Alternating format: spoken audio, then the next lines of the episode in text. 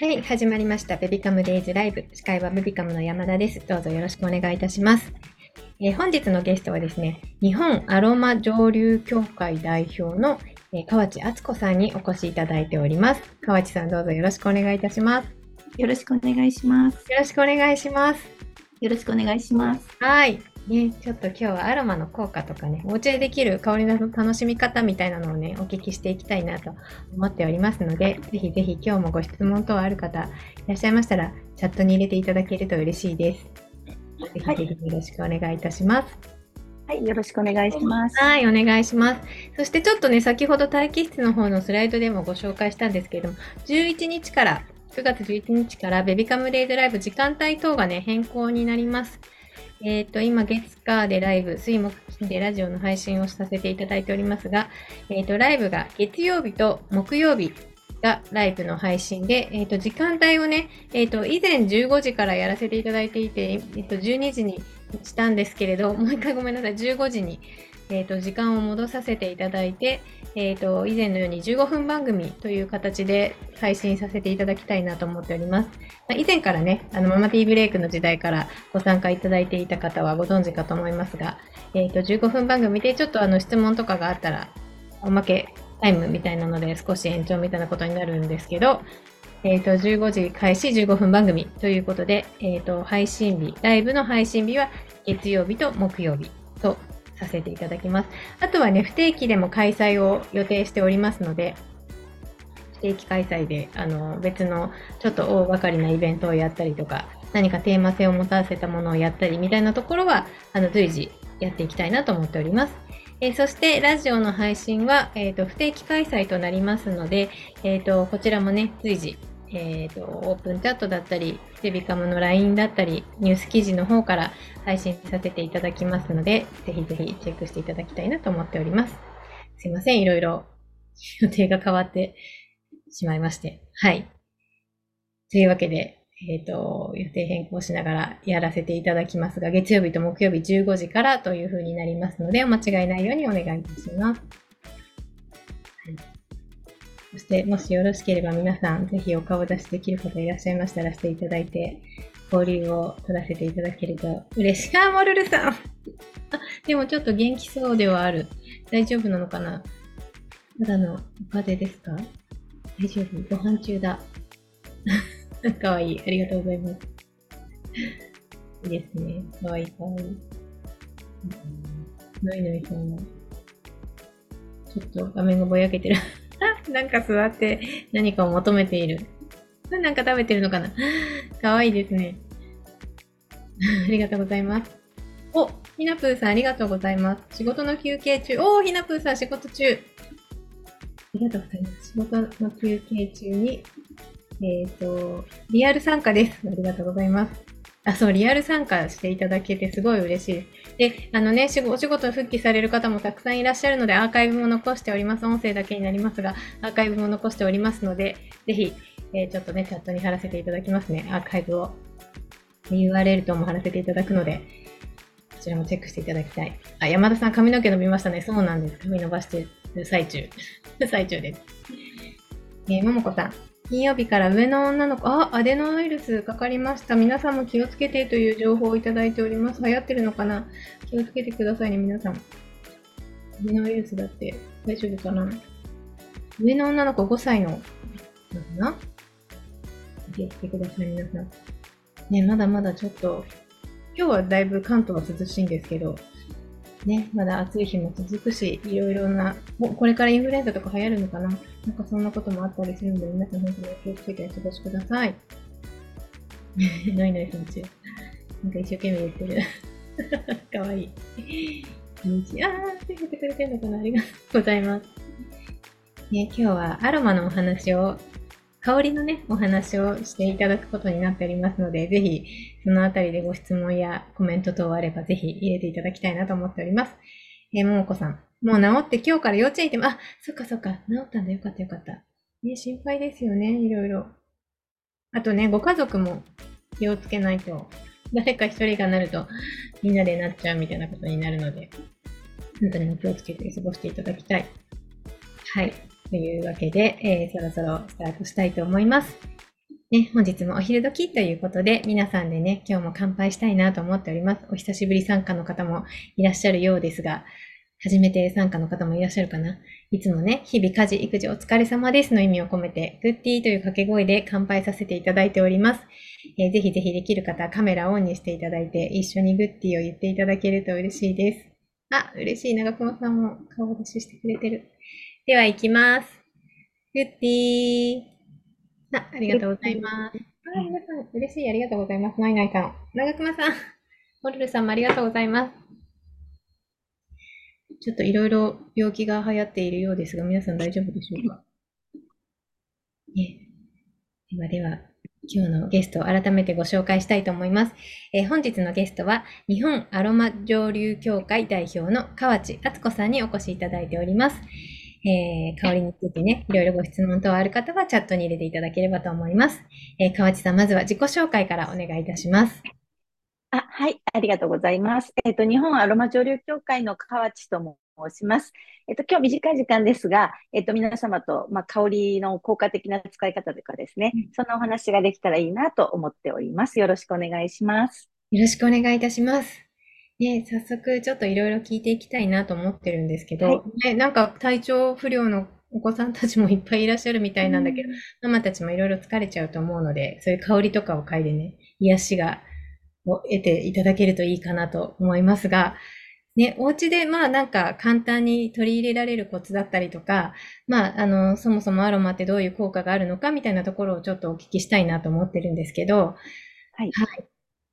まずじゃあ、効果みたいなところから聞いてもよろしいですかね？あ、はい。ね、えっと、効果を話したらいいですか？そうですね。なんかまあ、そうですね。あ、はい。ちょっとじゃあ私具体的に、まあ例えばストレスがすごい溜まってしまっているとか、まあなんかリラックスしたいみたいな時にこういう香りを嗅ぐといいですよとか、まあなんか香りによってどういう、まあいろんな種類とかはあると思うんですけど、こういう場合はこういうのみたいなのがあれば、ぜひお聞きしたいなと思うんですけど、はい、そうですね。えっと、まあ、アロマセラピーってなんとなくあの、心も体も落ち着くとか、リラクゼーションするとかってね、いう言葉って聞いたことがあるかと思います。で、まあ、実際にですね、あの、例えばラベンダーとかローズマリーとか、そういった香りというのはですね、数百種類の香気成分が入っていて、それを嗅ぐことで、脳内分泌物というのが出現することが分かってるんですね。なので、例えばリラックスするときに出るような、こう、セロトニンだったりとか、あとやる気が出ると時に出るようなノルアドレナリンというね、えー、脳内分泌物を出す、そういったものが香りというものにはあるんですね。うん、ただ、今ちょっとお話があったストレスとかリラックスしたいとかなんですけれども、うんうん、まあ基本ですね、あの人ってちょっとこう自分でイメージしてほしいんですけど、どんな状態が一番元気なのかっていう、なんとなく元気っていうと、まあ、ちっちゃいお子様とかね、見たとき、こう飛び跳ねたりしてるのが元気っていうね、お子さん元気だねとかって言うかと思うんですけど、実は元気っていうのは元の木って書くじゃないですか。ゼロなんですね。元の木。なので、この頭、腕、こう胴体、足すべてありますけれども、この状態にすべてに同じだけ血液がいってるっていうイメージ。まあ実際は血液の量は分布は違うんですけれども、うん、その決まってる量っていうのがあるんですよね。それがゼロの状態。まあすべてに均一にいっていると、その人は元気である、元の木であるっていう考え方なんですね。だからそれが本当は実は元気っていう状態なんですよ。だから沈みすぎてもダメだし、興奮しすぎてもダメだし、だから赤ちゃんってすごく動いたり、あの、遊ばせたり公園でね、私もそうでしたけど、午前中遊ばせたりすると、こうぐっすり寝てくれるのは、やっぱり疲れすぎて、まあ脳にガーッと脳と体にね、全体に血液がいくと、それを休ませないといけないから、こう寝寝るっていう。まあ、基本人っていうのはね、元の木に戻るっていうことを基本やっていくんですね。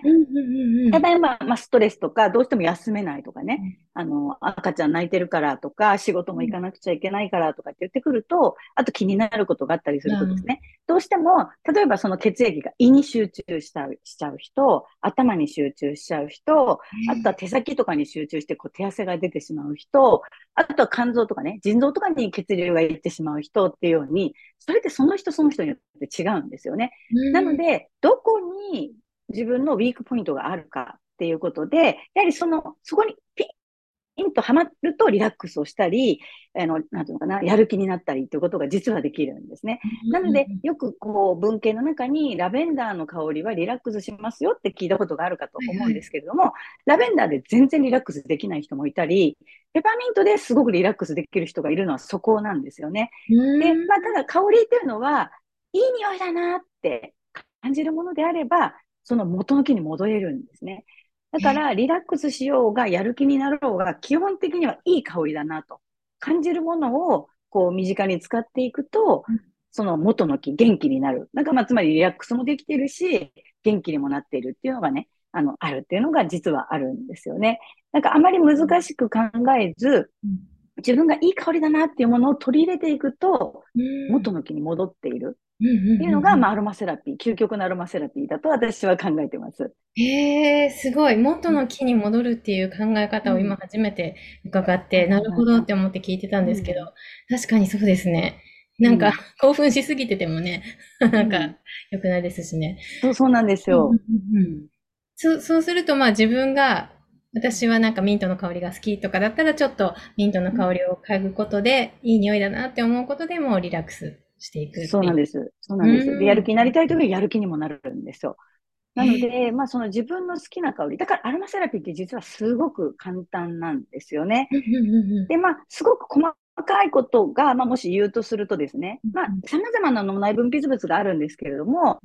まあドーパミン、セロトニン、ノルアドレナリン。まあこの3つっていうのがすごく私たちをこう、ベースに戻す、元の木に戻すのに必要なんですね。うん、で、まあ、例えば、ドーパミンっていうのは、すごく満足している時に、あの、出る脳内分泌物なんですね。なんか嬉しいことがあったとか言った時に出る香り。で、セロトニンっていうのは、すごく安心した時に出る脳内分泌物なんですよ。うん、で、あと、ノルアドレナリンっていうのは元気になったり、こう活動したりすると出る。でこれがですね、もう本当に30%、30%、30%というか、まあ、バランスよく33%ずつぐらいですよね。出ていると元気なんですね。で、これをそれぞれ出す香り成分っていうのがやっぱりあるんですね。例えば、ノルアドレナリンって言って、まあ、あの、なんていうのかな、元気にさせたい時、自分に元気、元気になれっつって、こう、脳内分泌物は出すことができないんですけれども、うん、まあ、アロマっていうか香りはですね、例えばユーカリとか、オレンジとか、ローズマリーとか、そういったものはノルアドレナリンが出ることが分かってるんですよね。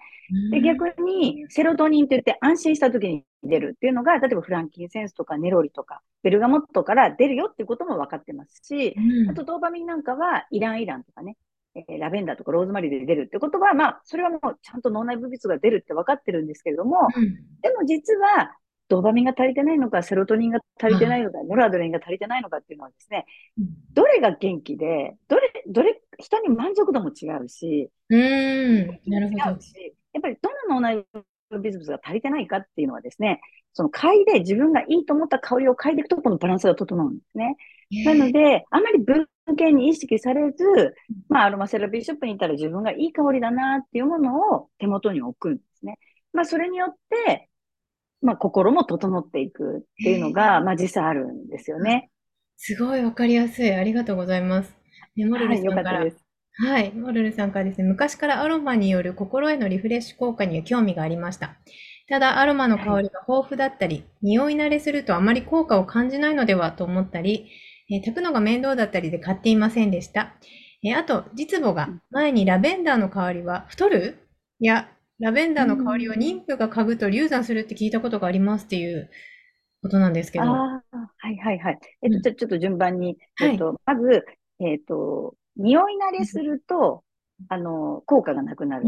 これはね、実際そうなんですね。私たちって香りを感じているのは嗅覚っていうものを使ってるんですけれども、うん、なんとなく嗅覚っていい香りとか草とかってなるかと思うんですけど、うん、あの、この嗅覚って実はですね、敵か味方かを区別してる究極の像、あの、なんていうかな、感覚器なんですよね。うん、なので、例えば、お子さんに、まあ、お子さんとか自分の方がいいかな。自分にお洋服を、まあ、緑を買おうかな、赤を買おうかなってこう鏡で合わせたときに、まあ、あ、どっちがいいって自分で決めるじゃないですか。はい、でも、例えば香水とか、まあ、すごい臭い匂いちょっと想像してほしいんですけど、匂い嗅いだとき、うってこう、体がうって勝手に動いちゃうの分かりますかね。洋服こう当ててて、うっとかってならないじゃないですか。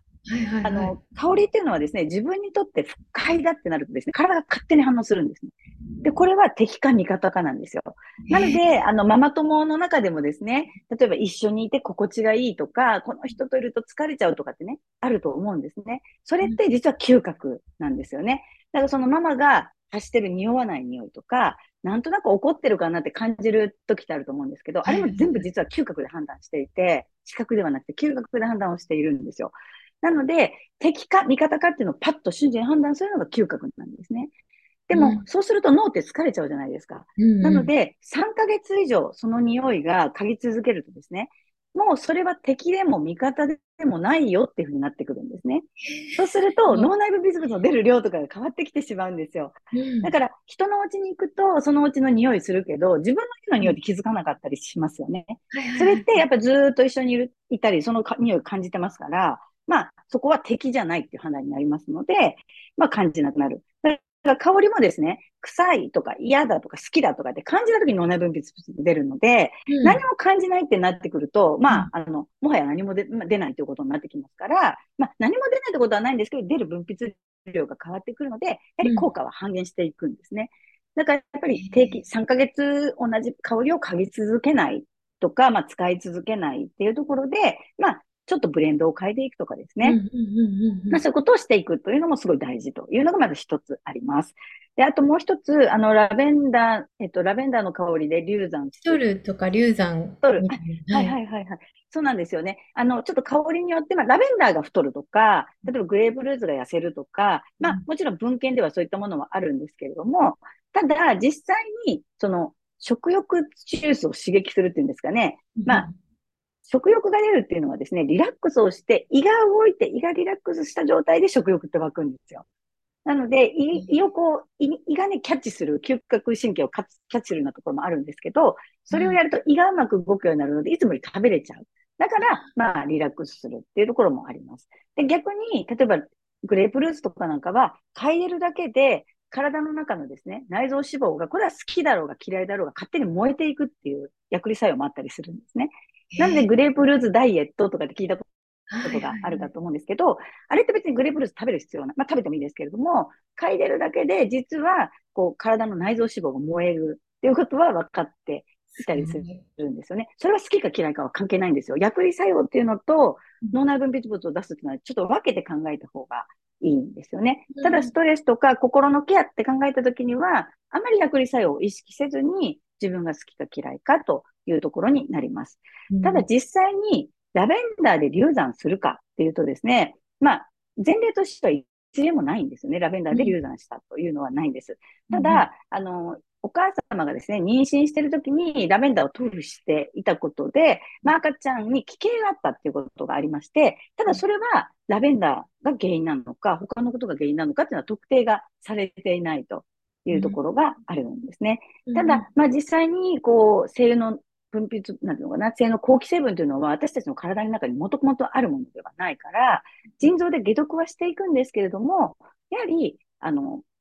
子宮の中に入ってしまうということも分かってます。子宮の中に入っていくということも分かっているので、うん、やはり使う時の濃度というのは気をつけた方が良いかなとは思いますし、うん、あの、今ね、あの、ウイルスでこう困ってるってお話があったかと思うんですけど、はい、そういった時にね、赤ちゃんが0歳だから性は使わないとかじゃなくって、その抗ウイルスの、例えばユーカリとかね、ティーツリーっていうのをお部屋で1時間ぐらい、30分から1時間ぐらい炊くだけで、まあ、あの、空気中のこうウイルスって撃退することができますから、そういう使い方をするとかだったらね、全然いいと思うんですけれども、まあ、あえて妊娠中とか、赤ちゃんがちっちゃい時に、このででね、肌に塗ったりっていうのは避けた方がいいかなとは思います。これはラベンダーに限らずですね。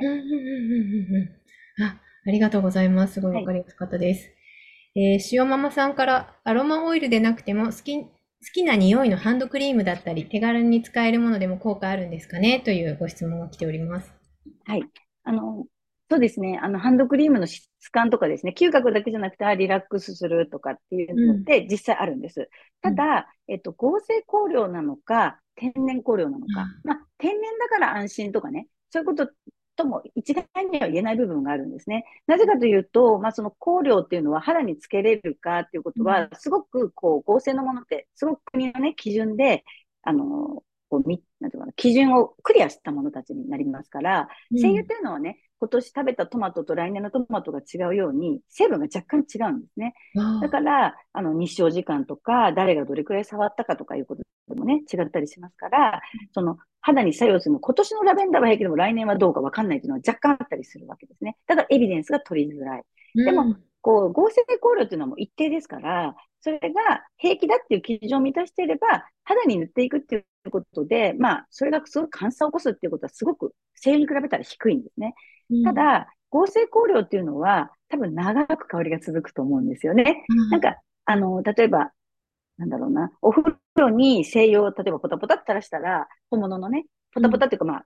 現役で垂らさない方がいいからな、まあ、混ぜた方がいいと思いますけれども、入れたとしたら、初めすごく変わるけど、なんかすぐ変わらなくなっちゃうっていう体験ってあると思うんですよ。それって嗅覚がもう敵じゃないよって判断してるからなんですよ。でも実際は匂ってるんです。でも合成のものっていつまでもお風呂出てからも匂ってますよね。はいはいはい。はい。それっていうのは脳は自然のものじゃないって判断してるから、いつまでも感じてるから嗅覚は疲れているということになるわけですね。なので、まあ、ただです。あの、嗅覚が疲れてるってことは、ずっとその感覚器を作動してるということにもなりますし、その合成香料っていうのはですね、副交感神経にキャッチするってことが分かってるんですよ。で、副交感神経キャッチするからリラックスするんですけれども、ずっと副交感神経の脳内分泌物が出続けると、これやっぱ出にくくなってくるっていうことがやっぱりあるので、うん、まあ、その、どっちかって言ったらやっぱ天然の香料の方がおすすめというのはありますけれども、まあ一週間に1回、2回、やっぱりそのずっと香りに包まれるという幸せなね、時間で、その香りがお好きであれば、全然問題はないと思いますし、うん、えー、天然の香りであれば血流に流れちゃいますけれども、合成香料っていうのはですね、分子が大きすぎるから、皮膚、体の中に入らないんですね。だからまあ脳内分泌物を出し続ける。えー、しかも副交感神経を出し続ける。そこによって副交感神経の脳内分泌物が不足してしまうっていうことは、まあ使い続けると、あると思いますけれども、うん、まあそれでよほど、あの、数ヶ月連続して使うとかなので、まあ、あの、こう、例えばお風呂上がりに週に1回リラックスするとかであれば全然問題ないと思います。うん、すごい、わかりやすい。ありがとうございます。はい。なんかそうすると具体的にお家の中で、まあその香りを楽しむみたいなことで言うと、どんなことをしていったらいいみたいな、まあそんな、ちょっと 短い間で説明するのも難しいかもしれないんですけど、ちょっと教えていただいてもいいですか？そうですよね。今ね、あの、好きな香りっていうふうにお話をしましたけれども、うん、先ほどの方もね、なんかあの、西洋適化するのが面倒でとかってありましたし、私自身もずっと子育ての時分かりましたけれども、やっぱりなんだろう、なんか、どうせ買うなら赤ちゃんのものとか、うんうんうん、いいものってね、思ってしまうし、声優ってまあ10ミリでもそこそこいい値段して、使い切れるんだろうかっていうね、言葉があると思うんですよね。で、今お話ししてきた脳内分泌物を出しますよとかっていうのって、別にね、小さな小瓶じゃなくって、スーパーに売っている野菜とか、果物とか、あとお庭に生えてるお花とか、あとはですね、普段皆様が飲んでるコーヒーとか、紅茶とかでも脳内分泌物で十分出すことができるんですね。そこを意識するか、意識しないかっていうことになるので、例えば、まあ、先ほどのリラックスしたいとか、あの、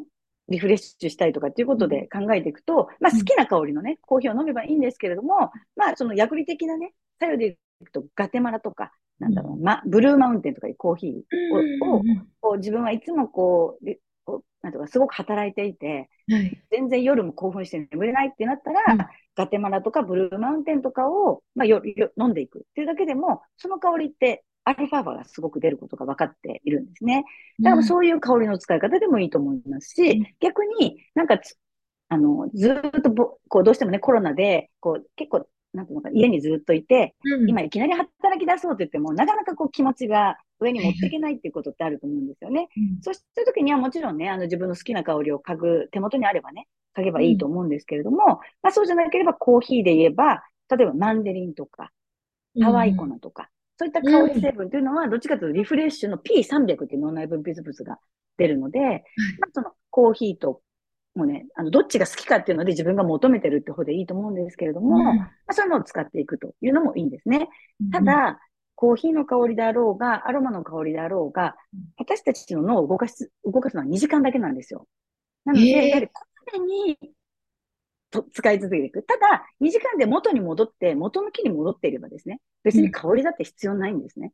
その状態が良ければ。だからちょっとなんかストレス溜まってんなと思った時に自分のこのバランスが崩れてるわけですから、その時にすぐ取り入れるっていうことがすごい大事だったりするんですね。だから、例えばバナナも熟してるバナナなのか、青いバナナなのか、えっ、ー、と、ちょっとこう、なんていうかな、ぐちぐちになってるバナナ。これって全然好みみんな違うと思うんですけれども、それも全部脳内分泌物出るんですよね。だから、まあそういう自分が好きなものを嗅いでいくっていう、食べる時も口の中でもね、人間で嗅ぐことができますので、その香りを感じるっていうことをしていくと、まあ、日々の暮らしに取り入れられていくと思います。すごい。なんかちょっと、レモンの匂いを急に嗅ぎたくなる時とかがあって、嗅いだりしてるんですけど、そういうことでいいってことですね。そそうです、そうです、そうです。うん、すごい。ありがとうございます。めちゃくちゃわかりやすかった。えー、モルルさん、匂いについてのモヤモヤが今日解消されました。あ、よかった。ああ、よかったです。妊娠中、実母がラベンダーによる流産を過剰に話してきたので、当時はトイレの芳香剤もすべて撤去されていました。えあとは買い物中、ここラベンダー匂うから来ちゃダメなこともありました。詳しく教えていただきありがとうございます。ということです。あれこれ私大丈夫ですかね？聞こえてますでしょうか皆さん？今、河内さんが止まってますでしょうか？あ、聞こえてる。あ、よかったです。ちょっと河内さんの画像が途切れているようです。ちょっとその間に、えー、ベビカムからのお知らせをさせていただきます。えー、明日はね、えー、雑談会となっております、え9月1日が防災の日ということで、え防災についての雑談会をしたいと思っております。えそしてですね、明日なんですけど、番組をお聞きになった方の中から抽選で10名様に、え明治微笑み楽々ミルク 200ml を6缶と、えピジョンの母乳実感が付けられるアタッチメントをプレゼントいたします。購入実感は別売りになりますので、お間違いないようにお願いいたします。えー、明治微笑み、えー、楽々ミルクは2019年3月の発売以降、多くのご家庭や自治体でご使用いただいている液体ミルクで、避難生活時に衛生的な水やお湯が手に入らなくても授乳ができるため、日常と災害などの非常時の両方に役立つ商品として認められたフェーズフリー認証商品となっております。えー、こちらがね、プレゼントということになっておりますので、ぜひぜひ明日もね、ご参加いただきたいと思っております。はい。川内さんは大丈夫でしょうか？今、一回出られて、もう一回お入りいただけるかなと思いますので、少々お待ちくださいね。はい。大丈夫かな？塩ママさん、ありがとうございます。手軽に取り入れられそうです。コーヒーも好き。ね、本当ですね。ねコーヒーの香りでもいいっていうことだったので、すごく手軽でいいなと思いました。え、モルルさん、娘、熱出てるから明日も参加できちゃいそう。お日も参加していただいて、ちょっと、プレゼントへのご応募お待ちしております。なのこさん、トイレの芳香剤とか何、とか何が一番癒される香りなんですかね？気になりました。ちょっと後ほど、おうちのファイルいただいたら、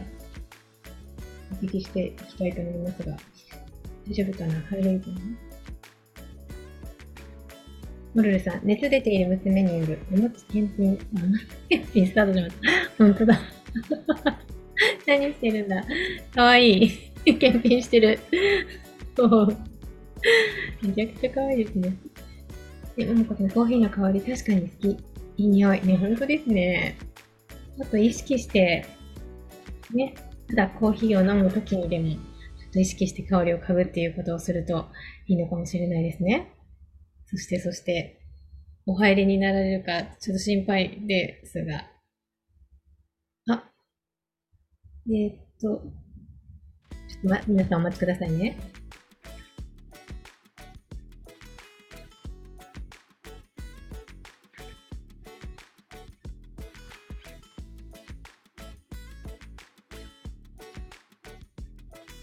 今ちょっと入れん、まだ入れていないようなので、少しお待ちください。えー、その間に、えー、そうですね、リカムからのお知らせを言っちゃおうかなと思います。はい。えっ、と、この間、先日ですね、LINE でもご案内させていただいておりますが、資格体験会第2弾、資格ナビというものを開催したいと思っております。こちら、事前予約制となっておりますので、えっ、と、参加したいという方は、ぜひ、事前予約していただきたいと思っております。9月20日の水曜日、15時から16時半までとなっております。詳細はね、今チャットに記載させていただいております URL から、えー、お申し込みともできるようになっておりますので、ぜひチェックしていただきたいと思っております。ヨガ講師の僕だったり、前回大人気だった、えーと、ウェブデザイナーの、ね、講座のご案内だったりとか、いろいろ、あと手形アートですね。えーと、講師になれる資格だったりとか、いろいろ英語を使ったものですね。えー、ご紹介していきたいと思っておりますので、ぜひ、ぜひ、事前予約制になっておりますと、お申し込みいただきたいと思っております。事前にね、えっ、ー、と、オープンチャットに、この資格体験ナビに参加していただける方のオープンチャット等もご案内しております。こちらでも交流していきたいと思っておりますので、ぜひ、えー、事前予約制となっております。お申し込みお待ちしております。はい、そして今、河内さん入られました。あ、音声がミュートになっております。すみません、私が落ちてしまってましたかね？はい、そうなんです。ごめんなさい、すみません。はい、もう大丈夫です。はい、今ちょっと、はい、ベビカムからのお知らせをその間に、はい、はい、お話ししておりました。そして、えっ、ー、と、最後にね、河内さんから、あの、皆様に向けて、ぜひぜひメッセージをお願いいたします。はい、ありがとうございます。すいません、あの、不手際がありまして、あの、落ちてしまいまして。えっとですね、まあ、香りって本当にこう自分のバランスをね、整えるのに役に立ちますし、例えばハーブティーもどのハーブティーがいいのかってなかなか判断つかないと思うんですけど、香りは好きな香りを使っていけば、バランスが整いますので、まあ、これ食べ物の中にも飲み物の中にも、まあ、日常にね売ってるスーパーの中にもねありますのでそういう自分が心地よいなと、まあ、家族もね心地よいなと感じるそれぞれがね感じる香りを見つけて、まあ、取り入れていただけたらいいなと思っております。ありがとうございます。そしてね、もっと詳しく聞きたいっていう方もいらっしゃると思うので、いろいろね、うんうん、えっ、ー、と、はい。メルマガがありまして、河内さんの。ちょっとそれを今、チャットの方に貼らせていただきます。えキッチン上流無料入門メールセミナーということで、メルマガ登録をしていただくと、どんな情報が届くんでしょうか？はい、あのですね、なかなかそのスーパーで香り見つけてもどうやってこうやって嗅いでればいいのってなかなか難しいと思うんですよね、2時間おきに。で、そうした場合にですね、自分のご自宅のキッチンでですね、その植物から香りを取り出して、それを日々の暮らしに生かしていくっていうすごくお得なやり方があって、離乳食にも使えますし、うん、ベビちゃんの肌にも使えますし、うん、まあ、そういった意味ではですね、子育て世代のママには、まあ、自宅のキッチンで離乳食を作るついでに香りも作る。みたいなね、えそうするとですね例えば桃の天然の香りを赤ちゃんの初めての飲み物に入れてあげられたりとかりんごの天然の香りを飲ませてあげるっていうことができるんですね。やはりですね3歳までに赤ちゃんっていかにその自然の香りに触れさせるかってことですね。脳内の刺激が変わってくるので頭が良い子ができるというふうに言われておりまして、例えば合成のリンゴの香りっていうのはですね3種類ぐらいしか脳を刺激しないんですけれども自然のスーパーで買ってきたリンゴから自分で香りを取り出して簡単なんですよ。30分ぐらいでできるので、それを赤ちゃんに飲ませてあげるとただのお水ですからね。香りが入ってるお水なんですが、飲ませてあげると400種類ぐらい刺激してくるんですよ。でそういうことをしていくとやはりこう赤ちゃんの脳のこう嗅覚の神経の数も増えていきますから、うん、まあそういう自然の香りを取り出す。そしてご自身にも常に刺激していくとですねやっぱアンチエイジングにもなりますし例えばお母様とかお父様と住んでる方には脳トレにもなっていきますのであのキッチンで香りを取り出すっていうね新しい習慣をこう身につけていただけたらなというふうに思っております。メルマガではそのやり方なんかもねあの無料でお教えしてますので、うん、ぜひご登録ください。うんありがとうございます。すごいですね。もう老若男女、すべての人にやっちゃう。そうなんですよ。介護にも使えますしね。うんうんうんうん。まあ、ぜひぜひすごい興味ある。私も後ほど登録させていただきます。はい、今、ありがとうございます。いただいておりますので、ぜひぜひ皆さんチェックしてみてください。そしてですね、先ほどちょっと、あの、河内さんがいらっしゃる間に、ももこさんから、えっ、ー、と、トイレの芳香剤とか何が一番癒される香りなんでしょうかっていうご質問来ていましたが、トイレの香りでおすすめなのってありますか？うんトイレってやはりどちらかというとやっぱり菌があのどうしてもねあのなんとか尿とか飛んでしまったりとか、目も飛んだりするので、やはり抗菌力の強いものの方が、どちらかといえばいいとは思います。ただ、合成のあの香料のものを使っていく場合には、それはなくって、どちらかというと、香ってないもので香りを吸着するっていうタイプのものが多いと思うんですよね。合成のもので、こう、置いとくだけで香りを取りますよ、みたいなものになると思います。もしそこに天然の精油を使っていくということであれば、まあ、お手洗いでしたら、ユーカリとか、まあ、値段が安いのでレモングラスとかですね、レモングラスとかリトセアとかですね、まあ、あの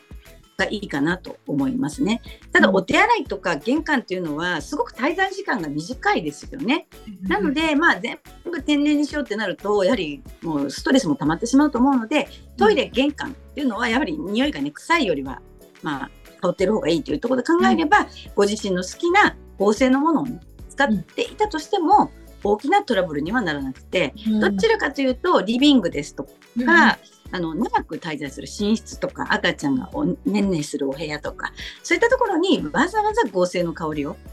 し続けるっていうことはまあ私はおすすめはしないんですね。うん。それだとお母様の煮物の匂いが部屋中に充満してる。もうこれだけでももう全然脳内部物出てますから。それそっちの方がよっぽどいいということになります。ありがとうございます。はい。ね、皆さんのご質問にもお答えいただけたかなと思います。ありがとうございます。あ、塩ママさん。やっぱりベビカムライブに参加するとリラックスできるという嬉しいお言葉をいただきましてありがとうございます。ちょっとね、えっ、ー、と、11日から時間帯が、時間帯と曜日が変更になるのでお間違いないようにお願いいたします。え、月曜日と木曜日の15時からライブ、え、ラジオに関しては不定期開催ということにさせていただきます。はい。間違いないようにお願いいたします。そして皆さん今日もコメント等たくさんありがとうございました。はい。いかがでしたでしょうか？リフレッシュしていただけましたでしょうか、えー、この辺で終了したいと思います。えー、川内さんもありがとうございました。あありがとうございました。はい。では、えー、子育てを話そう、楽しもう、分かち合おう、ウェビカムデイズライブでした。本日もありがとうございました。ありがとうございました。ありがとうございます。では皆さんさようなら。ありがとうございます。明日もお待ちしております。明日プレゼントがあるので、ぜひぜひお越しください。では、失礼いたします。